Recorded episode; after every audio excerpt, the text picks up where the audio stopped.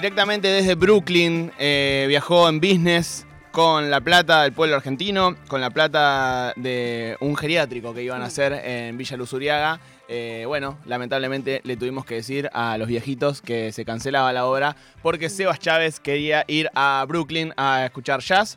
Eh, pero bueno, al menos vamos a tener una excelente columna de jazz eh, a continuación. ¿Cómo andas, querido amigo? Hola amigos, ¿cómo andan? ¿Todo bien? Sí, vine por mis 800 mil. Eh, sí, pasa a cobrar eh, por por, favor. por ventanilla Dale. después. Porque es por vez, no es por mes. Claro.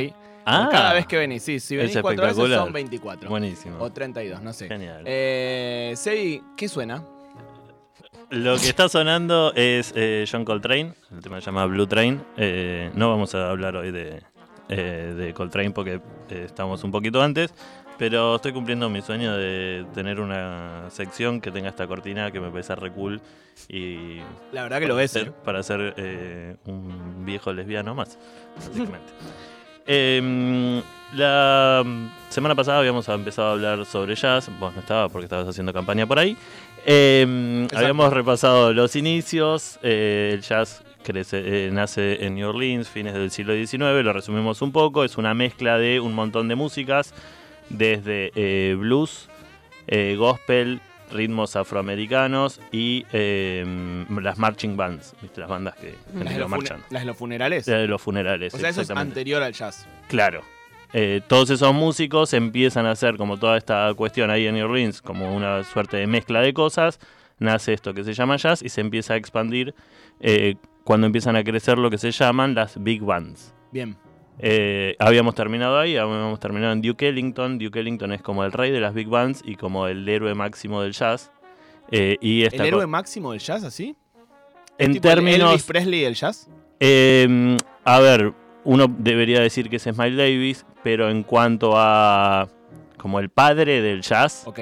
Eh, está considerado el compositor más grande de la historia de Estados Unidos. Mirá. O sea, ni siquiera ningún blanco que haya hecho música clásica en Estados Unidos es más grande que, que este señor Duke Ellington Pianista, ¿verdad? pianista y tenía sus big bands. Eh, él es como, bueno, esto, ¿no? Un poco eh, el, era la big band. Se empieza a transformar todo esto como medio en un negocio. O sea, hay gente que empieza a invertir en big bands. Eh, sobre todo también porque coincide con la época de la ley seca.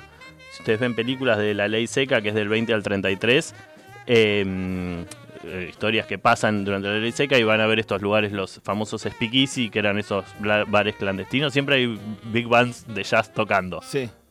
Es como la banda de sonido de esa época. Es un mundo que al menos visto desde la cinematografía parece muy atractivo, ¿no? Como Sí. Una noche ahí clandestina, eh, jazz, eh, alcohol prohibido, Total. eh, morfina capaz, ¿no? Sí, probablemente haya Ay. sido mucho más turbio y Claro. mucho más hostil de lo que te lo muestra Hollywood. Claro. Pero sí, eh, uno lo ve y dice, che, estaría, Qué gana ¿no? probar una uno noche de esos- de esas épocas a las que yo viajaría si pudiese viajar en Tal el tiempo. cual. Sí, un par de noches. Sí, sí, un par de noches a ir a un bar clandestino en Kansas y que tu vida corra eh, peligro. Sí. Qué gana de que saliera una noche que tu vida corra peligro en Kansas en 1933. claro. Contra Remegamil estoy. Total. Traeme el DeLorean, me hago Sí. un viaje en el tiempo Re. encima. Este, bueno, lo que empiezan a, a- a florecer son estas, las big bands, y algo muy importante es las que se llaman las territory bands, las bandas de territorio, que son más chicas que las big bands. Las, las big bands tenían tipo 20, 30 integrantes. Empiezan a generarse bandas más chicas para ir a otros lugares, porque además empieza a, a ver todo el colapso de la crisis económica, eh, y se forman bandas de 8 a 12 integrantes más o menos, eh, que tocan mucho por el interior de Estados Unidos. eh, y empiezan a tocar jazz, pero también mezclado con blues. No eran como puristas. Siempre al jazz hay que entenderlo como una mezcla de cosas. O sea, el jazz siempre está en contacto con otras músicas. Y por supuesto, uno hace una división cronológica, pero son etapas que se solapan todo el tiempo. O sea, las big bands van a existir hasta el 60, 70. Eh, acá el- después lo que hacemos es ver qué es lo que está de moda en ese momento, qué es lo que marca el rumbo de las cosas. Un poco eh, inventan la lógica banda de cumbia que toca en muchos lados en un fin Exactamente. de semana, ¿no? Total. Tocaban. eh, solían tocar tal vez un show por noche, pero todos los días. O sea, Claro. de lunes a lunes. Uf. Eh, lo que eso, eso que les daba, muchísimo ejercicio y también se terminaban aburriendo de tocar siempre lo mismo, entonces empiezan a innovar. Y lo que antes era súper estructurado y por ahí no tan desarrollado, le empiezan a como, bueno, vamos a joder un poco con la armonía, pues ya estamos aburridos de tocarlo, vamos a cambiarle un poco el ritmo, vamos a tener un momento para improvisar, que también eso está muy ayudado con que eran formaciones más chicas. Si vos tenés una formación de 30 músicos y más o menos encarrilarlos a todos, pues va a ser un quilombo si se ponen a improvisar o a hacer lo que se les Eso, canta. el- las obras de jazz o los estándares jazz, por lo general tienen unos Sí. cuantas vueltas de improvisación. Exactamente. ¿Eso es fundacional del jazz o eso aparece ahora No, cuando vos decís, bueno, eso, eso se empieza a aburrir"? aparece después. Digamos. Ok. Lo, lo- lo fundacional del jazz para mí es el swing. Digamos, ¿no? Obviamente que después hay esto, ¿te acuerdan cuando hablábamos de música, de la música clásica, de qué era? Que uno dice, bueno, música es ritmo más eh, melodía, más armonía. Y viene un tipo como John Cage y te pone 4 minutos 33 segundos de puro silencio y eso es música. Bueno, el jazz es lo mismo, o sea, puede que haya un jazz que no tiene swing Mm. Bien. y puede haber un jazz que no tenga improvisación. Ahora, si no tiene ninguna de las dos cosas, es como, bueno, ya es más problemático llamarlo jazz, Bien. por así decirlo. Bien. Eh, entonces empiezan a surgir estas Territory Bands eh, y empiezan a surgir un montón de músicos que se destacan en todo Estados Unidos. Yo hoy nombrábamos Kansas como para hacer chistes, pero en Kansas, por ejemplo, nace Charlie Parker. Eh, vamos a llegar a fines de los 40, mediados de los 40 y se empieza a desarrollar un estilo de música. Ah, primero vamos a escuchar un poquito a Count Basie, perdón, eh, como para dar por cerrada la época de las big bands. Count Basie tenía también una big band que se convirtió en totalmente histórica eh, y que sigue existiendo. O sea, Count Basie muere, pero eso queda como una institución. Es la big band de Count Basie. Y para tocar ahí tenés que ser muy genio. Eh, de hecho, ha venido a tocar acá, ha tocado en el Gran Rex y, y es como una experiencia, es como una institución. ¿Esto es? Es esto. Sebi, tengo una pregunta que Sí. puede ser un penal, ¿eh? El acceso a los instrumentos. Digo, Sí. ¿por qué un pibe que nacía en Kansas, como Charlie Parker, tenía acceso a un saxo? Porque había mucho usado dando vuelta, mucha cosa hecha mierda.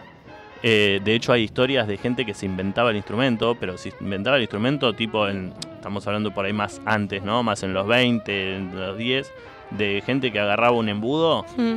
de plástico, le ponía una manguera y eso era una, trompe una corneta. Increíble.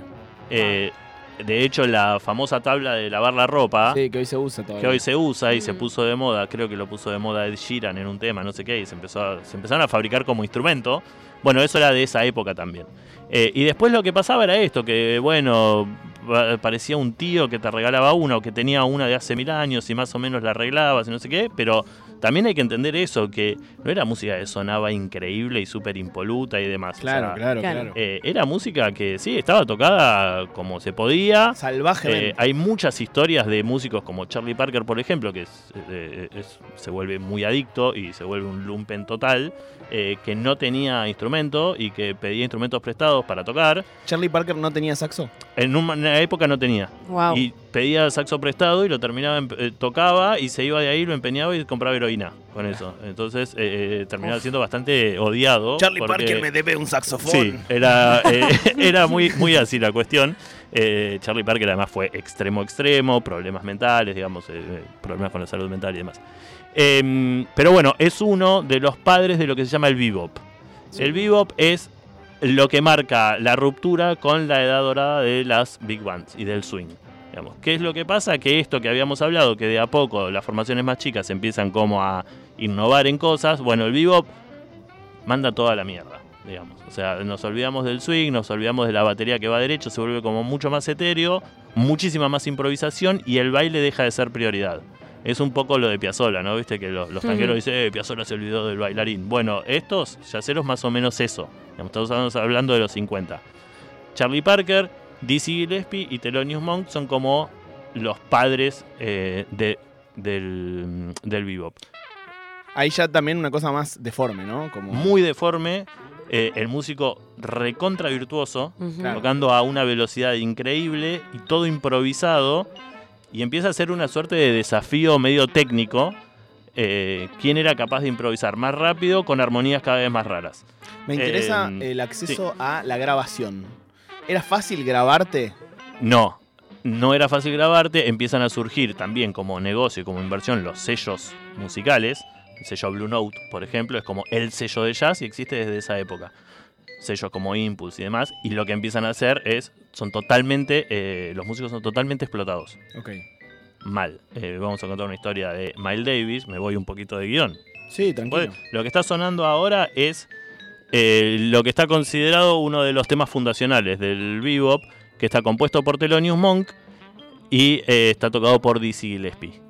Dizzy Gillespie trompetista, Thelonious Monk pianista y eh, Charlie Parker saxofonista. De hecho, entre ellos tocaron juntos y tenían como una conexión. Todo esto explota en Nueva York. A partir de acá, de New Orleans, el centro pasa a ser Nueva York. O sea, es como Dios está Dios es argentino, pero atiende en Buenos Aires. Bueno, Dios es argentino, pero atiende en Nueva York. Porque una de las Me cuestiones. gusta que sea argentino. Sí, igual. sigue siendo argentino. Es Sigue siendo argentino. Sigue siendo argentino. Sigue siendo argentino, no es yankee. Dios. Pero bueno, a veces se da un lujo y atiende en Nueva York. Eh, ¿Qué iba a decir? El tema de los estudios de grabación es uno de los motivos por los cuales la gente se muda a Nueva York. Porque ahí había muchos eh, y empieza a proliferar. Este tema se llama eh, el tema de la calle 52. La calle 52 es histórica para el jazz porque empiezan a- eh, es como que en una cuadra o en dos cuadras hay tipo ocho bares o ocho clubes de jazz en esa época, en donde tocaban estos todos los días y ahí sí empiezan a tocar seis veces por semana hasta tres veces por noche. O sea, Oh. los shows eran de una hora, descansaban y volvían a tocar y volvían a tocar. ¿Ganaban guita? ¿Tenía guita Charlie Parker? No, porque eh, los explotaban y porque se la patinaban. Mm. O sea, era gente que vivía. el- la heroína es como la droga de moda. La mayoría de los músicos adictos. eh, y después eh, gente de mala vida. O sea, gente que andaba con chumbo, gente que eh, consumía eh, prostitutas o regenteaba Mm. prostitutas. Charles Mingus, eh, uno de los grandes contrabajistas y uno de los personajes más espectaculares de la historia del jazz. eh, tipo, to- te tocaba una canción espectacular y, te, y al rato estaba regenteando prostitutas y al rato estaba con un rifle pegándole tiro al techo a la casa. Ah, Una un- eh, Gente pesada de verdad. Yankee buena, 101. buena Sí, sí. literatura para eh, ver un poco este mundo es, eh, bueno, textos de la generación beat, ¿no? Total. eh, Eh, que- Jack Kerouac y demás eh, eran amantes de esta música. sí. Iban a verlos tocar porque les parecía una cosa totalmente increíble. De hecho, eh, Kerouac tiene una especie de disco que se llama American Haikus, en donde es él hablando con un saxo. O sea, él es un, un haiku de Kerouac, contesta una frase de saxo. Eh, ¿Sabes quién toca el saxo? No sé quién toca el saxo, pero ahora, ahora lo, lo- Pero él, fanático de Charlie Parker. y, y gran parte de la poesía beatnik eh, era imitando Exacto. la eh, mecánica o la- las métricas del bebop. Sí, ¿no? sí, O total. sea, Eh, el, el jazz, cuando explota el bebop, se transforma como en el gran arte del momento. Y era muy admirado por un montón de gente, pero volviendo al tema de la plata y demás, los dueños de los clubes explotadores, los dueños de los sellos explotadores, eh, les pagaban muy poca guita. Mm. Eh, y bueno, y estos chicos se la patinaban. Eh, entonces la mayoría de ellos, sobre todo en esa época, terminan muy, muy complicados de plata. Eh, estaba diciendo algo antes. Ibas a no contar una anécdota de Miles Davis, Bueno, yéndote de guion en un Sí, momento. Miles Davis eh, tenía contrato con un sello que se llamaba Impulse. Eh, y el sello les pedía que se paguen la sala de ensayo. O sea, ellos tenían que hacerse cargo, pagar las horas de estudio. O sea, les pagaban dos mangos y además de esa plata ir a pagarse el estudio, lo cual es una estupidez que no sucede más porque es ridículo que vos firmás sello, firmás contrato con un sello discográfico y el sello discográfico te dice, dale, sí, hermoso, grabamos por, vos podés grabar por cantidad de años o por cantidad de discos, ¿no? Entonces Miles Davis grabó por, no sé, 10 discos y bueno, tenía que eh, grabar, eh, pagarse las, las salas de ensayo. Entonces, ¿qué hace Miles Davis? Le quedaban 5 discos por grabar o 4 discos por grabar y eh, se quería ir a la mierda para irse a otro sello que lo estaban buscando, porque ya era un tipo bastante de moda. Miles Davis iba a hacer mucha guita. Em, entonces le dice a sus músicos, bueno, vamos a hacer lo siguiente. Cinco discos son más o menos cinco días de grabación. Porque estos son primeras tomas. Las grabaciones, esto es, entramos, tocamos. Si alguien se equivoca en el medio, tenemos que volver a grabar. Uh, Eh, de hecho, hay muchas reediciones de, de todos estos discos en los que te muestran todas las tomas que hicieron. Están buenísimas porque hasta se cuela, eh, se cuela la voz del productor diciendo, bueno, vamos de nuevo, o Miles Davis diciendo, uy, acá la pifió tal, eh, necesito tal cosa, son espectaculares. Buenísimo. Wow. Bueno, cuestión que Miles Davis agarra y les dice, los cinco discos los grabamos en un día. Tipo, entramos, primera toma de todo, así que hay que estar, no sé qué, vamos a tocar temas que ya sabemos. Y entonces graban los cinco discos y bueno, ¿y cómo les ponemos? Bueno, poner un disco de que ya lo habían grabado y dice, bueno, este suena como que está bueno para cocinar. Bueno, Cooking with Miles Davis. Este- y este está bueno para relajarse. Bueno, Relaxing with Miles Davis. así empezaron las listas de Spotify. Este, exactamente. Este, hay uno que es espectacular. Hay uno que se llama, este para trabajar, Working with Miles Davis, y hay uno que se llama Steaming with Miles Davis. Steaming es, va- steam es vapor. Vapeando. Va- sí, vaporeando o vaporizándose con Miles Davis. No, andás a ver que ya estarían totalmente En del una. ojete eh, y le pusieron así. Em, pero bueno, eh, de esta etapa, Miles Davis llega y conoce y toca con todos estos. Miles Davis nace en St. Louis y se va a. Era un medio cheto, Miles Davis. O Ah, sea, hijo de un dentista negro. Mirá. En esa época, como clase media acomodada, se va a estudiar, supuestamente, a Nueva York, a Juilliard, pero el chabón decía, no, yo no quiero estudiar. O sea, yo vengo en realidad a conocer a Dizzy Gillespie. Y lo a Echando gente con Miles Davis. Echando, sí, también. Firing. with- ¡Ay, no! A la puta madre. No den idea, chicos, porque después va a empezar a sonar Miles Davis acá y se va a es pánico. Eh, Perdón, se va a, a estudiar. Se va a estudiar supuestamente a Juilliard, que es como el conservatorio eh, de, de Nueva York, eh, pero en realidad lo que quería era conocer a estos dementes y conoce a Charlie Parker. Hay una anécdota muy divertida contada por él. La a- autobiografía de Miles Davis es espectacular. Eh, cuenta que una de las primeras noches que conoce a Charlie Parker, eh, Charlie Parker le dice, bueno, vamos, y se sube en un taxi.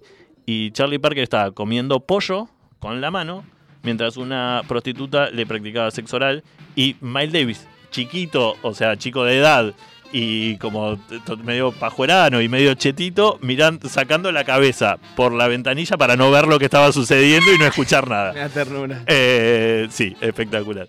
Eh, bueno, cuestión que Miles Davis eh, había crecido eh, admirando a todos estos músicos, pero era un tipo... eh, podemos ir pasando las músicas, ¿eh? Eh, Monk y, y demás. Eh, Miles Davis, si quieren, dejémoslo para terminar, que ya deberíamos ir terminando, supongo. Tranquilo, vos tranquilo. Eh, bueno, de todos estos, el que yo recomiendo escuchar de los tres, el que más fácil de escuchar es Monk. Bien. Thelonious Monk, un personaje espectacular. Dicen que los últimos cinco años de su vida no habló. no dijo una palabra. ¡Buenísimo! Estoy Dios. para, estoy apuntar a eso. ¿no? Ay, Thelonious Monk sí, es, por eh, sí, es el personaje querible, totalmente querible. ¿Por qué no Porque hablaba, eso. che? ¿Qué Eh, le pintó? después, después eh, se, hay teorías post-mortem de él de que en realidad tenía algún problema de Neuronal. Neurológico. neuronal- es muy neurológico. probable, Sí, sí, como que estaba un poco loco el chabón. Eh, pero No, un quizás tipazo. una demencia senil o algo así que te afecta la capacidad. No, pasa que siempre fue medio raro. el Ah, chabón. ah. Hay, hay entrevistas a él que son espectaculares porque está el entrevistador sabiendo que, este chavo, que Thelonious Monk no te habla y entonces es tipo haciéndole la pregunta y ya todos medio riéndose y medio que eh, Monk riéndose y contestando sí. Sonrisa. Y el otro tipo otra ¿Y pregunta. ¿Seguía tocando en esa época? Sí. Ya no grababa tanto, eh, pero tocaba. Él se termina muriendo en la casa de una baronesa, que era como medio mecenas de todos estos músicos, Mm. y le habían puesto un piano y mm, iban los amigos a visitarlos a, a tocar. Yo eh, llegué a entrevistar a un amigo de él, Mirá. a un pianista de Detroit que iba a visitarlo. Mira, dicen aquí, se dice que era autista, Monk. Exacto. Eh, discazo solo Monk, eh, dicen por aquí. Un PJ tremendo. Eh, eh, mm, era una constante persecuta, dicen por aquí. Sí, Eh, total. Eh, eh, a, a Thelonious Monk lo persiguieron muchas veces, tuvo mucho tiempo eh, lo que hacían era quitarte la licencia para tocar en vivo. Mirá. Vos tenías que tener una licencia porque eras empleado de un club en donde se vendía alcohol. Ah, Entonces vos tenías que estar registrado como músico, había sindicatos. ¿y qué involucraba esa licencia? Tenías que ¿Sabes? O- No, como que era, ibas y la tramitabas. Claro. Ah, que era una cosa así. Capaz que algún chabón de un club tenía que testificar, no sé, o te la gestionaba. No me acuerdo muy bien cómo Es era. una obviedad lo que voy a decir, pero convengamos que andaban enfierrados porque muchos blancos los perseguían. No, dicen. obviamente, no es que eran. Sí, por Y, supuesto. eh, la, la persecución y el conflicto blancos-negros era total. eh, de hecho, hay toda una teoría de que en realidad la policía deja pasar el tema de la heroína y no persigue a muchos de los negros que consumen heroína porque los mantenía atontados.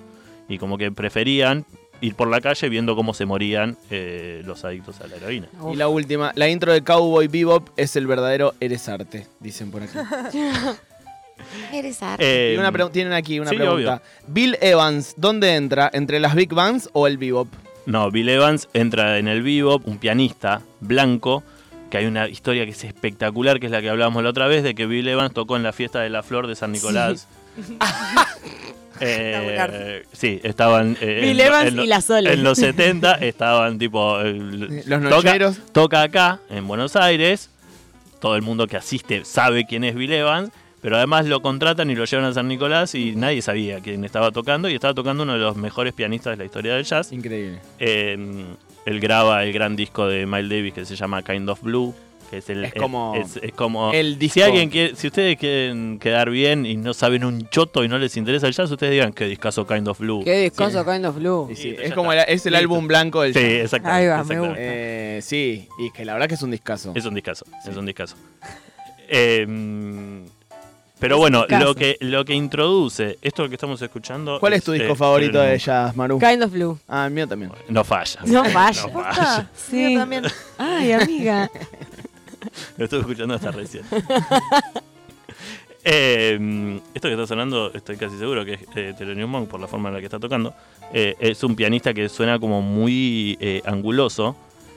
Eh, fue, era muy poco entendido en su momento. Eh, de hecho, a él le costó mucho eh, conseguir lugares para tocar y conseguir eh, eh, sellos para, para grabar. Eh, a- a- yo no entiendo por qué era tan perseguido, porque para mí es el más fácil de escuchar de todos, porque es muy rítmico y es casi matemático. O sea, vos escuchás a Thelonious Monk y medio que ya sabes a dónde va a ir la cosa, porque hay como un patrón rítmico eh, mucho más fácil de seguir y de anticipar que cuando escuchás a Charlie Parker. Charlie Parker toca rapidísimo, largo, eh, no sabes hacia dónde va y es tipo y tipo muy extremo en todo. Eh, a mí me parece mucho más difícil. Pero bueno, en su momento Charlie Parker era eh, Dios total.